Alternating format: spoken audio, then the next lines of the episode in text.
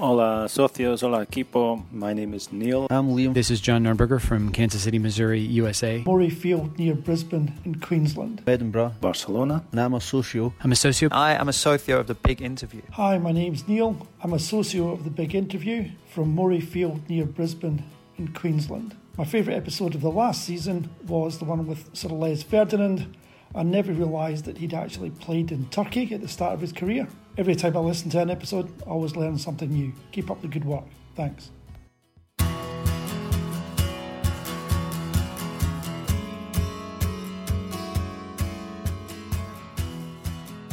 Socios, you know this voice already, you know who it is. But do you know why you're hearing me and not Martin Gregg or Neil White? Well, do you recognise this sound? Or that? What about this? One more time. Yes, yes, even though they love you too, our wonderful producers have gone on a golfing holiday, left me here alone for the question and answer with our socios. So, welcome to this um, Q&A on the big interview. Some of the questions come from our terrific sponsors at Bet365 who've been nothing but supportive and interested and also ping in some very testing questions too. You can become, if you're listening to this for the first time or if you've got somebody you think will enjoy joining in, send them to patreon.com forward slash Graham Hunter. You can catch up at that site um, with previous content. You can sign up to access extra big interviews and other exclusive content, including the audio versions of my columns for ESPN FC. Now, we begin with an audio question from one of our socios, Robin Hinson, who's living in Budapest. Robin, one day when we speak face to face, hmm, I'll tell you about the most outrageous escapade I had in Budapest. I think it was in Buda rather than Pest. Hi Graham, it's uh, Robin here, socio living in Budapest.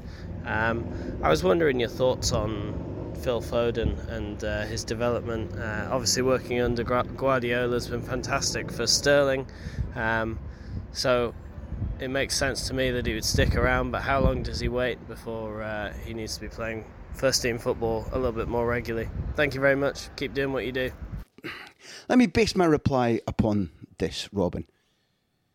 First of all, I wholly agree that the way in which Raheem Sterling has been taught, changed, over and above the fact that he was intrinsically an extremely good footballer, an outrageous athlete, fantastically um, quick and durable and agile his basic football skills, I think, were apparent from years before the first time I heard of him when he was 15, 16, and Kenny Dalglish at Liverpool, then the manager, included him um, in the squad to go on a European uh, trip with the Reds.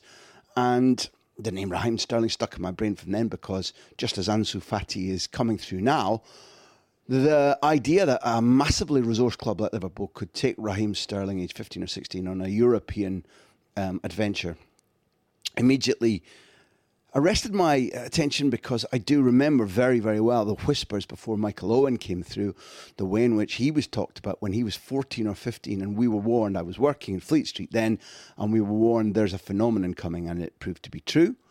Um, Raheem's development, though, is undoubtedly, as you put forward, Robin, to do with the way in which, number one, Pep Guardiola has seen the right way to make the best of him, which is individual tuition about uh, body shape when taking the ball, when to dribble, when to run, simple things like that. And then more complicated things about educating him about when to come inside to let his fullback overlap. And I think more recently, say over the last year, uh, and a very explicit demand from Guardiola and Arteta that Sterling must attack the goal. That instead of following his natural instinct, one which is extraordinarily valuable in football, as you all know, to think about the team, think about the best solution, think about can I supply somebody with an assist, particularly if you're a, a player who can break into space, who can shatter defensive lines, scare defenders, make them move into positions that are ultra conservative, that they don't want to be in, but they think protects them themselves. Sterling had this aptitude for looking for a ball for a teammate, and he's been told, think about the goal. Because if you score the goal, if the ball's in the net, the effect is just the same, and you're putting yourself in positions whereby you need to override your natural instinct. And I think remarkable is the right word. But maybe I've I've eulogized Raheem Sterling for long enough. But he's there not only because Robin, you mentioned him, but because I think he's a reasonable yardstick for Phil Foden. In that when Guardiola arrived, Sterling had been purchased, he was high profile, he'd cost a lot. And while Guardiola wouldn't have kept him in the team simply for that, there was no um, possibility of, of treating the process the same way as Foden's has been treated. And Foden's difficulties, I think, will include the fact that um, although Guardiola is renowned for a particular philosophy, a particular playing style, a way of using the ball, a way of making his players take up specific positions over and over again. The end goal is winning.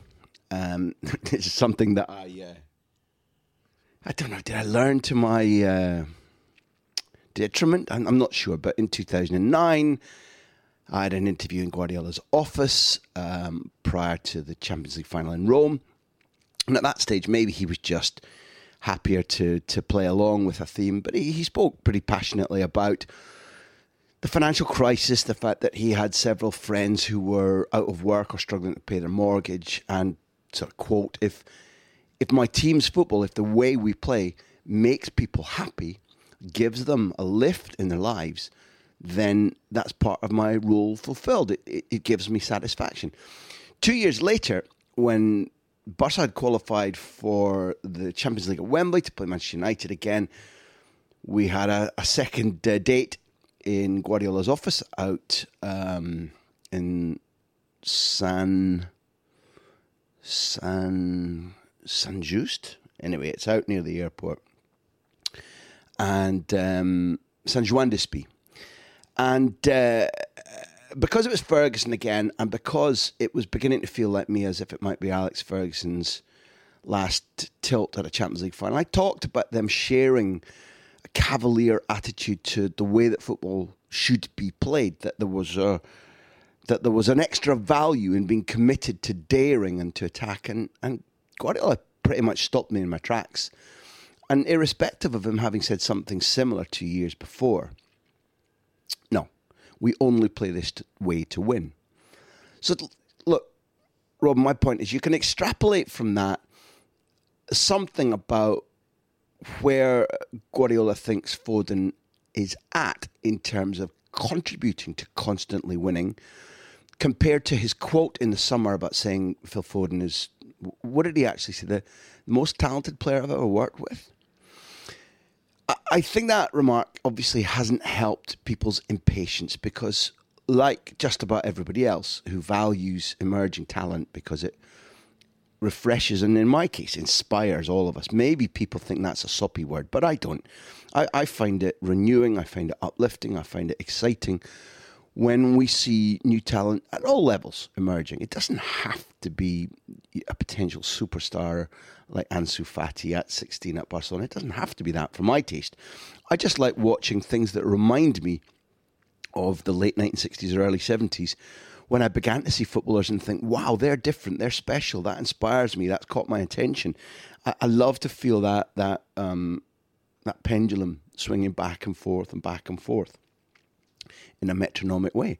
And Phil Foden is somebody that I can't wait to see proving to us the things that we suspect he's got because we don't get to watch training.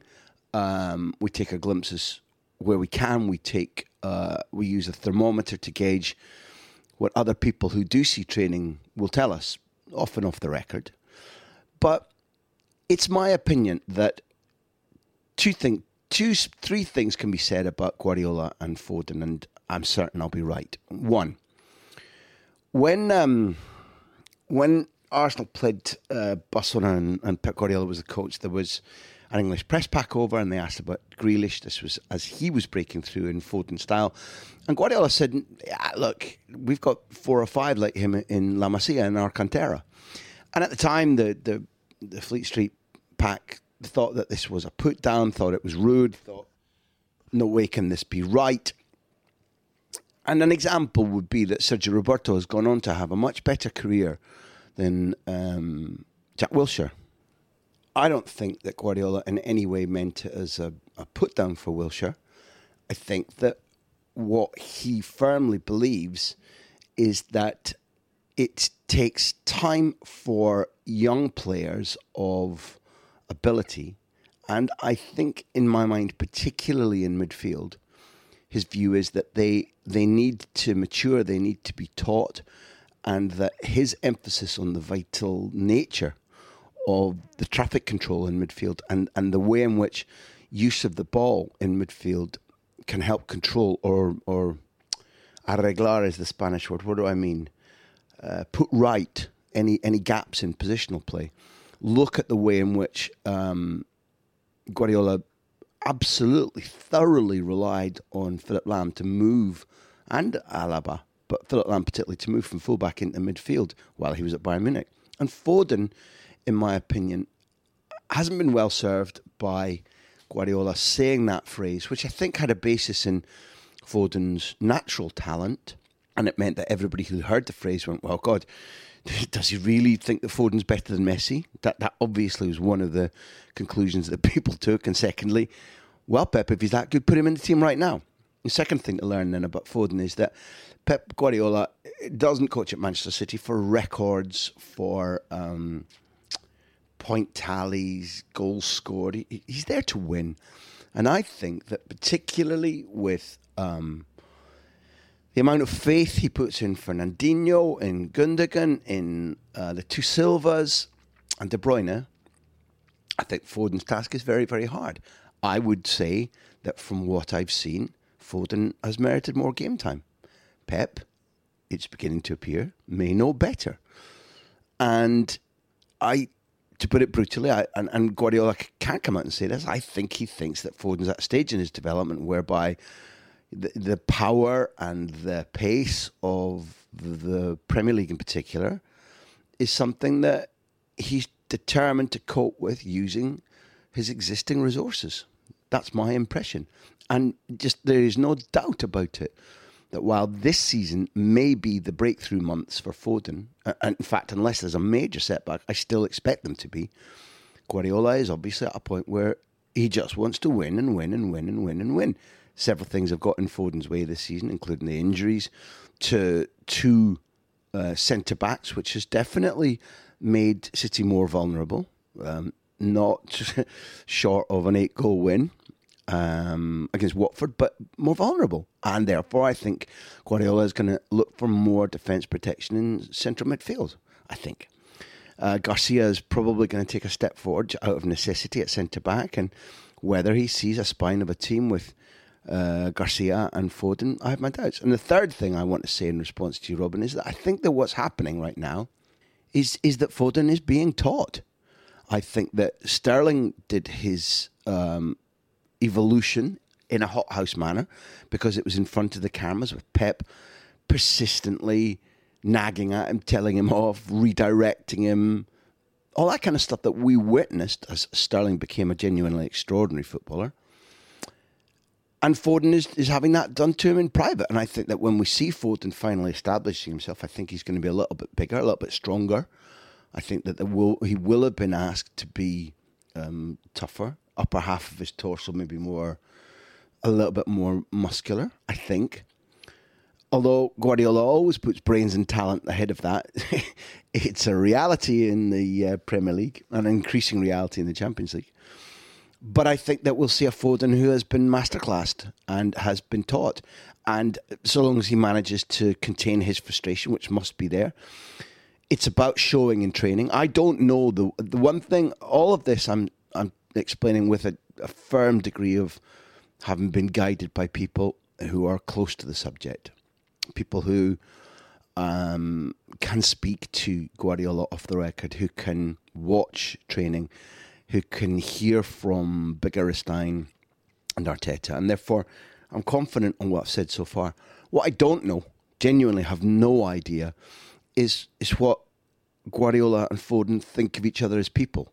And that can always get in the way of a coach player relationship. And I'd love to know that for sure, but I don't. So let's hope that um, Foden and Guardiola get on and there's mutual respect and that um, this fabulous, visionary midfielder who's got a goal in him, as he showed when Spurs so dramatically knocked uh, City out of the Champions League, and then Pep in training over the next 48 hours watched Foden really closely and said he's he's one of the ones who isn't affected. He looks ready. He'll play on Saturday when Spurs came to town.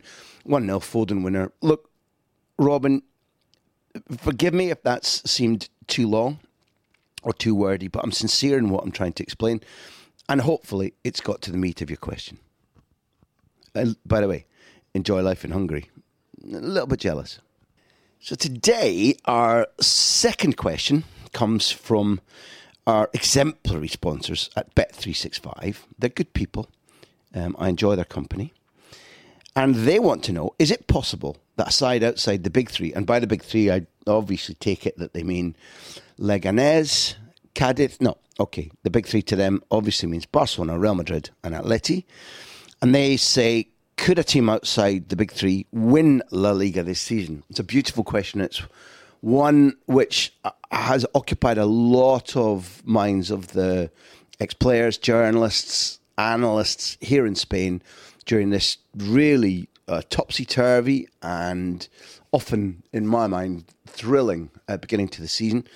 I think that um, during the preseason, looking at the signings, looking at the way they were playing, and then how they started the season, I thought Atleti had a, a, a decent percentage chance. Some of the staff at the club and some of the players have gone the course before. I think that they acutely needed to renew. I, I had no doubt in my mind that Diego Godin's time at Atleti had come and gone. I um, I enjoy watching João Felix. I've cautioned that at his age and the way in which players get after him and referees, I think, aren't quite yet strong enough in protecting him. I think João Felix has got the ability over the months to open games up that will crucially take Atleti from defeats to draws and draws to wins. Um, Diego Costa to me is an anomaly. At his age, his size, I didn't expect him to be a potential force, but the preseason looked good post, you know, once the season started, less so. Morata, you all know how big a fan of Alvaro Morata I am. But across the board, the Trippier service, um, Giménez growing up, Oblak being retained, the possibility of seeing Saul and Koke back in the midfield positions that they should be in. All of these things made me optimistic about Leti. And Real Madrid and Barcelona aren't the subject here. So let's just say that they're both in a in a state of transition.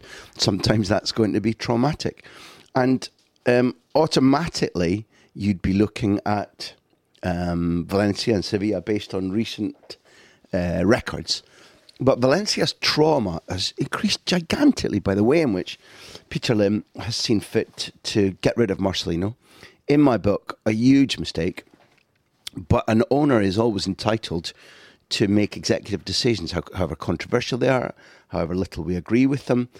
And I'm trying to use horse sense rather than knee jerk criticism of the owner because if he feels that he and Marcelino and Marcelino's director of football has subsequently left, and Mateu Alemany, who was the general manager, the managing director, who I think had put a lot of the elements in place for this recent rebuild of Valencia. Those three men, two have gone at the time of recording. I think Mateu Alemany will go too. And I think it's needless uh, upheaval. I think Marcelino is is probably just he's behind Pep Guardiola in terms of pure ability, but I think he's probably the second most impressive, consistent, forceful Spanish coach in action today. Certainly in Europe, Rafa Benitez has gone to China. Marcelino's gone, and I, I look at the fact that Rodrigo nearly left at the end of the season, uh, at the end of the transfer market, pardon me, has stayed. But uh, if I'm honest, Celades and that squad, uh, with the players in the knowledge that one of the reasons that Celades has been brought in so that more youth players can be brought in to the team, such that some of the stars can be sold either in winter or next summer, and that maybe some of the super kids, Kang In Lee, uh, Soler, uh, Ferran Torres, Gayà even, some of them will need to be sold. And, and this is an on the record position from Valencia because of their debt. They've made a business plan. They've talked about how they need to qualify for the Champions League every year and sell some of the stars who get them there. They're not champions. Sevilla was, was a very trendy bet at the beginning of the season in La Liga television studios. I sat with several ex pros who were glowing about Sevilla. And while I wasn't then and am now critical of their analysis of the way in which Lopetegui has got them pressing high, squeezing the space between the lines. All of that is fine. They haven't got. I I'm not wholly convinced they've got a top four um, side. Never mind a title winning side. People say, "Oh well, look how well they've spent. Look how." Impressive uh, Diego Carlos is. Look how impressive uh, Fernando is. I kind of feel blah blah blah. Um, there's less craft. And while I'm not being romantic and wishing that Wissam Ben and Sarabia were still there, they haven't replaced their wit. That Sevilla team last season maybe needed the extra dose of speed and height and power, which Monchi has injected via his pretty massive uh, transfer market work. Okay, that's that's fine. And I really enjoy watching Reguilon. Reguilon, for my money, is a proper competitor for Escudero at left back. Escudero's form dropped over the last season and a half. Fabulous uh, flying left winger that he is. And in general, um, those who have departed Sevilla have not been replaced by footballers of enough wit and intelligence and creativity.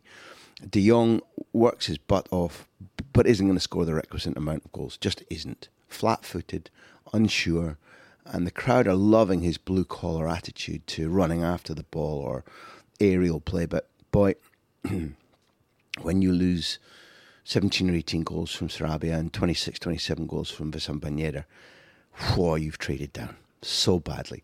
Sevilla, I, I, I think will while they're fit and while they can cope with the Europa League challenge, can be a difficult rival for everybody, but certainly not title winners. Which, frankly, leaves us with only two candidates, the, the big Basque ones. In the Athletic are beautifully coached. Athletic have a really clear playing identity, and every single footballer, even those who are seeing relatively little game time, like Ibai, like Beñat, they've bought into it. They've completely bought into this. Therefore, um, Athletic have got a, a, chance, at least, of a top four position. Something which, in my time in Spain, they've managed once or twice, and and I admire them. Where I worry about them winning the title is that on the road, they have tended to be short of goals. If there were injuries, let's just say there were injuries to Muniain and Iñaki, say for four weeks or please God, don't let it happen. Three months. They don't have the depth. I don't believe that they've got the. Um, the, the their their Basque only policy is such that they are making the absolute utmost out of a 13, 14 man squad right now. And I'm very, very keen to see Sancet, this the midfielder, um, who so much reminds me of Fabian Ruiz, um, gradually making his breakthrough. And Garitano has got things absolutely spot on. Title winners, no. And the outside bet, but I don't think they're title winners. Nonetheless, they excite me, is La Real. And I've been saying it since the start of the season, just before the Basque Derby on, on television. When asked who would finish fourth, I said La Real. They went out and played like drooping pansies in the Basque Derby at San Mames. Were beaten 2 0, going on 5 0. Didn't look ready, looked uncoordinated, and since then have been unstoppable. Um, getting Zubeldia out of deputising in central defence and back in the midfield even though Illarramendi, who you'd have thought would have been one of the linchpin organisers, ball winners, hard men, frankly, in midfield, is out and will be out for another couple of months. And it's a blip that they've just they've just hurdled over and kept on running. Kudos, in my opinion, to Imanol uh, because he he went for a four two three one formation, which was daring at a time when I thought with Illarramendi missing, he'd he'd take no risk and put Zurutuza into the midfield for work, for hustle, for hassle, and instead he went for predominantly at least Merino, who is a budding fabulous footballer in midfield. Sorry, Newcastle fans. Sorry, Dortmund fans. You missed a, a gem. Next to Zubeldia, fullbacks are playing well. Zaldua and Monreal's made a difference. Having Llorente back on form in the centre of defence has made a difference. Moya is playing very well. La Real moved the ball from end to end on the pitch so beautifully, and then then the diamonds.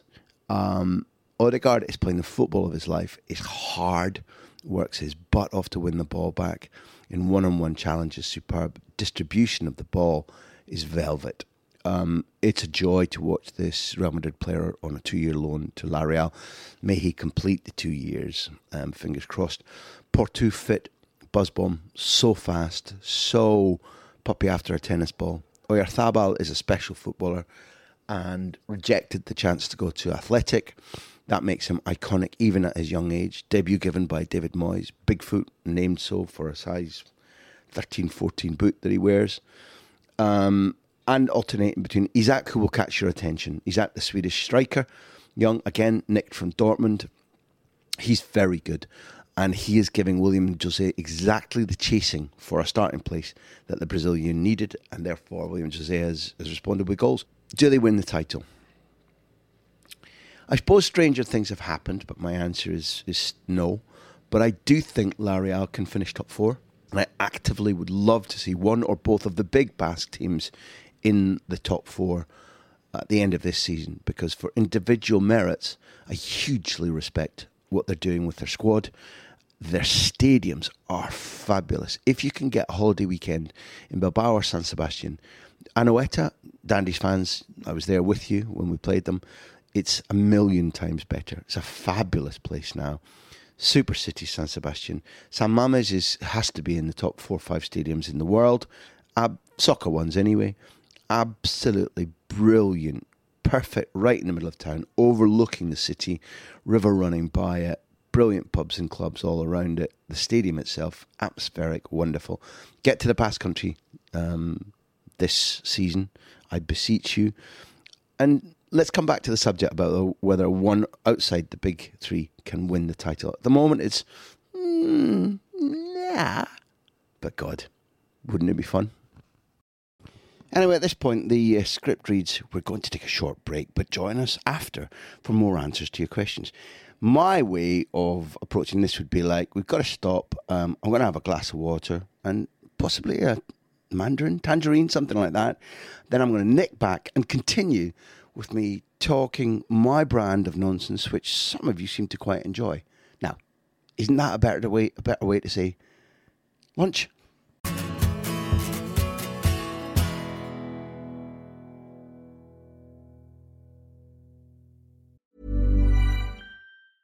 You should celebrate yourself every day, but some days you should celebrate with jewelry. Whether you want to commemorate an unforgettable moment or just bring some added sparkle to your collection, Blue Nile can offer you expert guidance and a wide assortment of jewelry of the highest quality at the best price. Go to BlueNile.com today and experience the ease and convenience of shopping Blue Nile, the original online jeweler since 1999. That's BlueNile.com. BlueNile.com.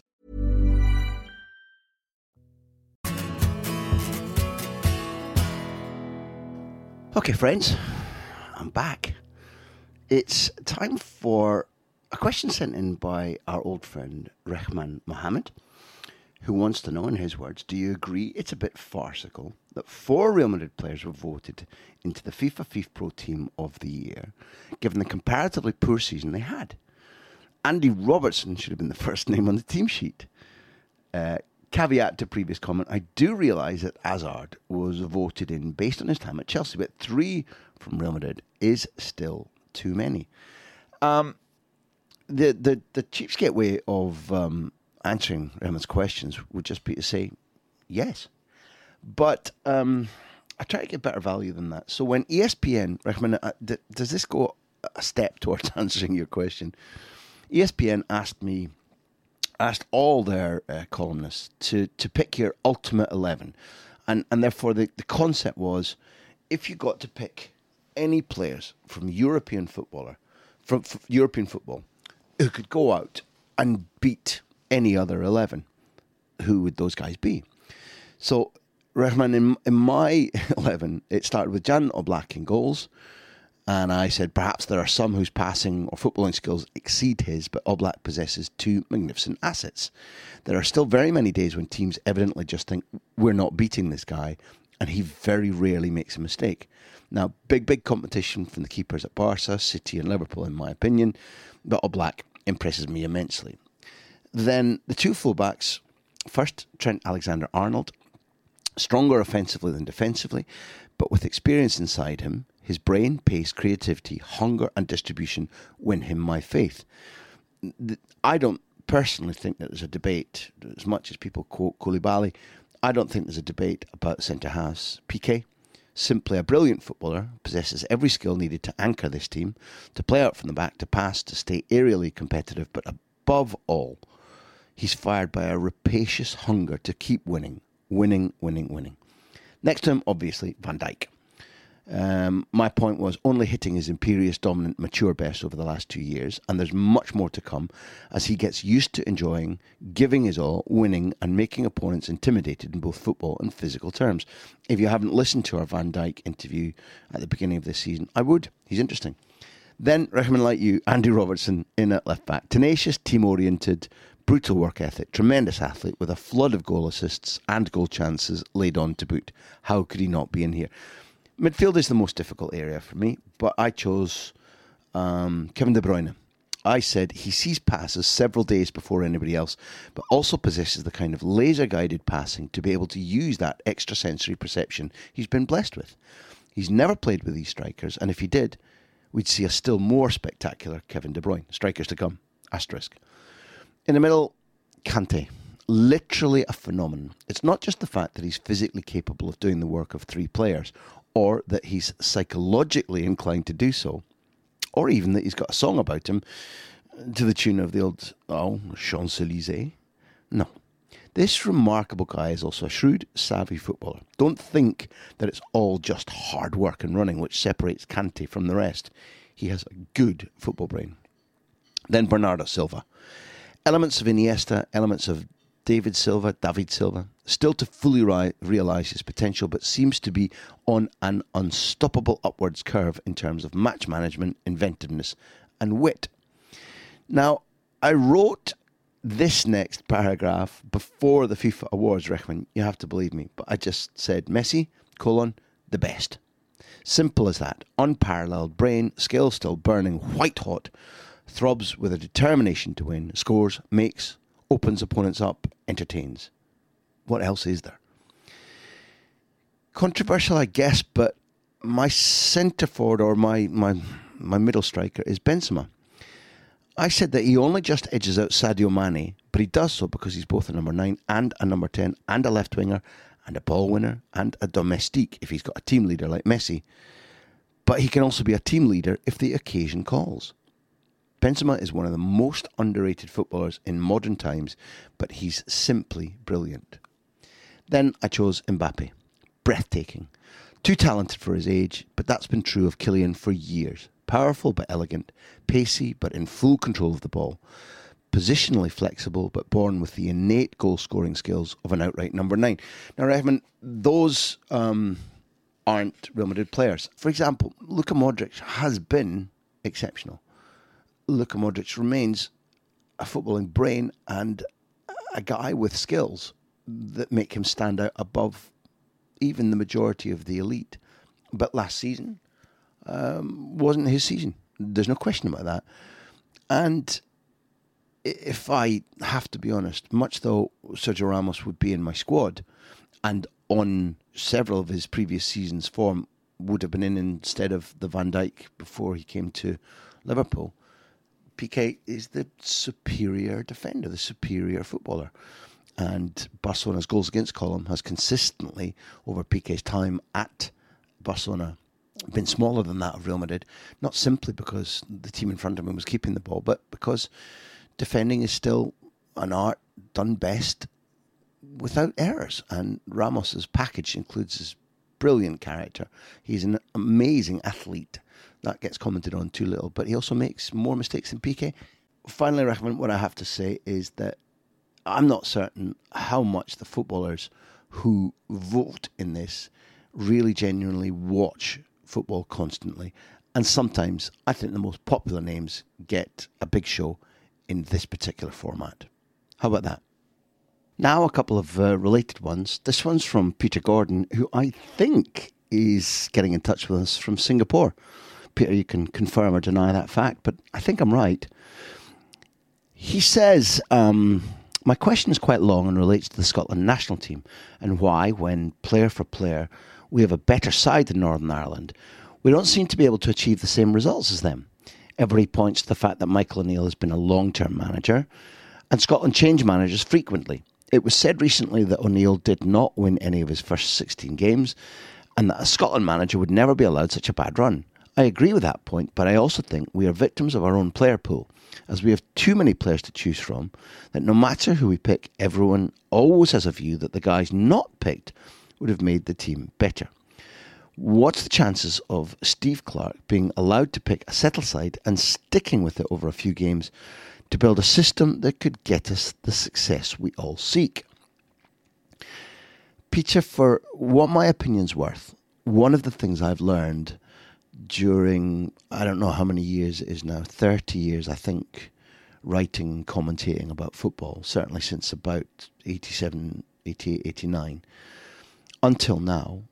And on some of those occasions, speaking to people whose brains and talents I, I hugely respect. The first way, the only way to answer this is that it's about talent. So can I pick up the point that you say we've got too much, too many players in the player pool? I, I, I can't agree. I think that during um, my lifetime, we had um, opportunities to pick a peak form. Graeme Souness and Willie Miller and Hansen and Gough and Dalglish and Mo Johnston and Billy Bremner, Joe Jordan. You know, I go through the, the footballers I've seen, but if you think about the mercurial talents that we had when each manager had a vast range of choices. And when I would attend Hampden, and vast sections of the crowd would either be cold or indeed boo the Anglo Scots. I, I, Peter, I don't know what the age difference between you and me is, but we as Scotland fans, we're always, always unhappy about something, even when we're deliriously happy and we think we're going to win the World Cup. There is always something which pisses us off. And you reckon it's that at the moment, whoever's left out, inverted commas, would have been a better player than those who were picked. I've lived through times when, you know, we could pick an 11 which was utterly, completely elite um, times when Steve Archibald was winning the Spanish title and you know international trophies with Spurs. Johnny Robertson um, winning two consecutive European Cups with Nottingham Forest. How many caps did he get? Um, William Miller didn't get enough caps. The, the list goes on and on and on and on. Eddie Gray, bloody hell. People, Celtic fans will say, you know, how many caps did, did Billy McNeill get? So we have always had um, this grass is greener argument in my lifetime. I don't think we have enough talent, short and simple. I think that that is the major problem beyond anything else. And, and I mean that to be a strong statement because I don't think our governing bodies are well run.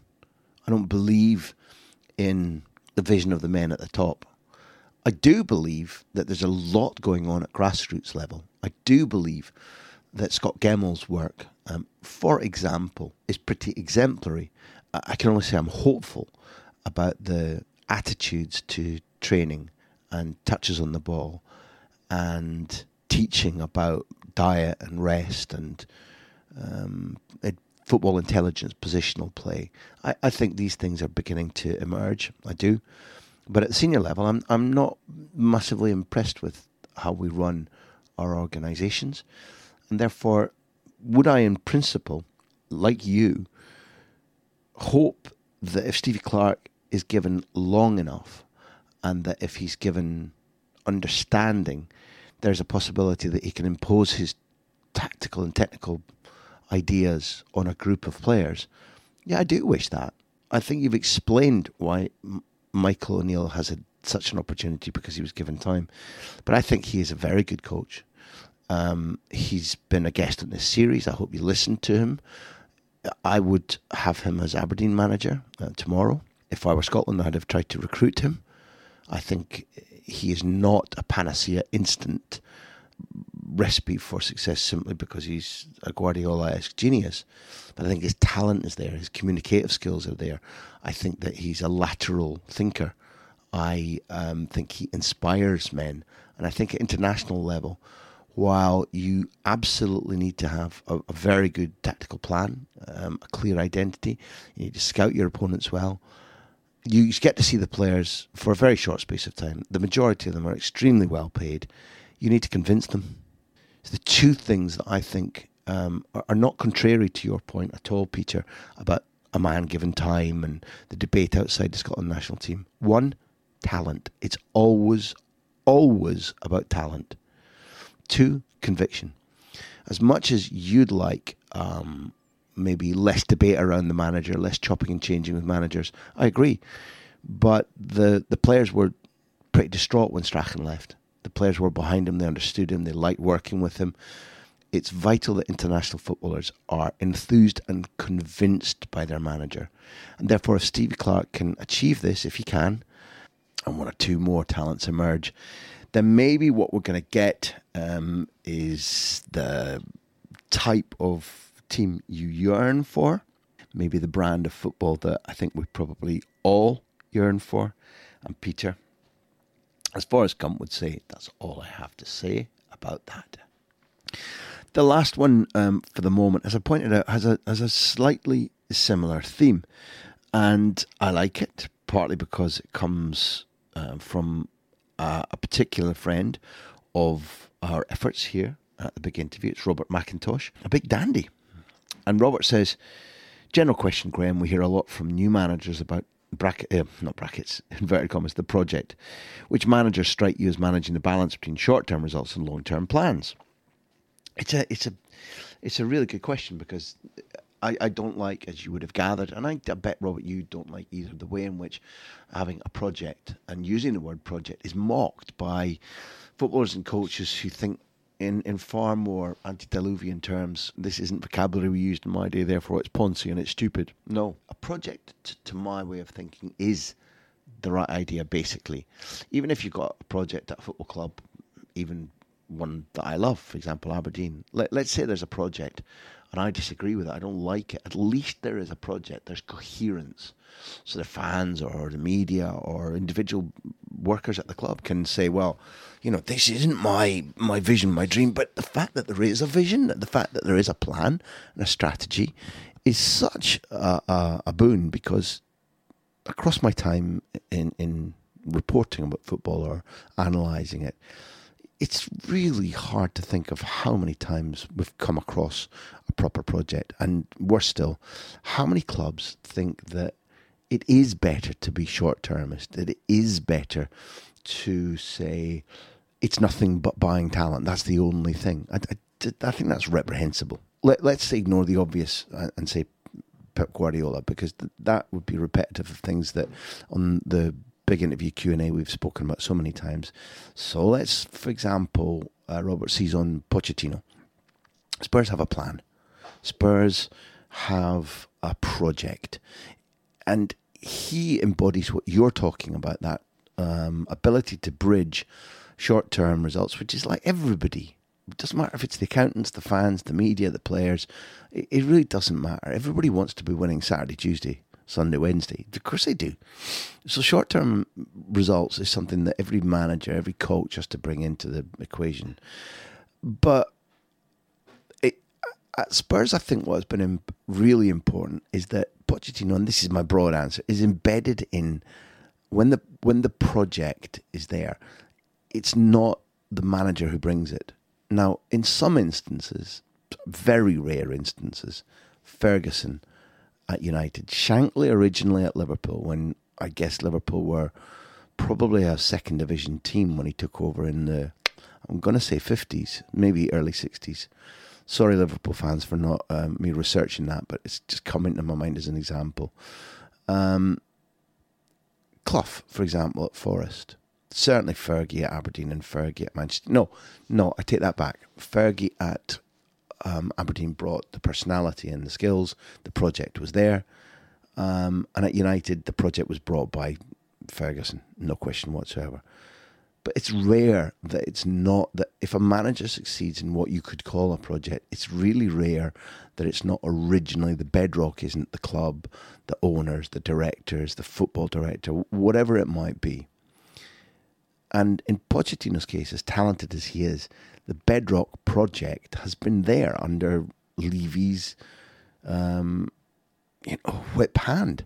He has driven the, the coaching horses, and Pochettino was recruited with great skill because at a relatively short spell of time at Southampton, good though he looked, for Levy to be so sure and to be right that Pochettino could complete the project and bridge the short term need for results, which then brought the medium term need for Spurs to be consistently qualifying for the Champions League and going as far as possible um, at a time when the long term needs were funding the stadium, which is world class, and the training ground, which is world class. It was vital that the, the cogency between short term, medium term, and long term was um, a balance of responsibility that Pochettino could handle, and he has. So uh, he stands out as the type of example to answer your question, Robert. But w- without Levy's brilliance, and that has to be the, albeit that he is frustrating, albeit that I think he's a, a little bit blinkered uh, about how to now take the big final step on the football side, uh, because because f- bookkeeping and, and, and winning arguments are so important to him. But nonetheless, Poch is the is the quick, non-pep answer to your question, but he has to be within a context. My other answer would be that there's a guy who, who fits your criteria, although he's not at a club right now where projects are the thing. But um, Manuel Pellegrini at Villarreal showed that with a visionary board, a small number board, father, son, director of football, the the multi multi millionaire uh, um, his son, and Llaneza, the football director, Pellegrini showed that he could bring them um, results, that he could get closer and closer to top clubs in Spain, that he could help them, help guide them as the types of players that would play a specific brand of football over and over again, and he could take them to the you know the the the portals, the gate of the Champions League final, which he did back in um, 2006 in a semi final against Arsenal. That was the perfect example again of the kind of man you're asking about, Robert, but again embedded in the right structure with the right people and a shared goal. I don't think what you're asking about is possible via one man anymore.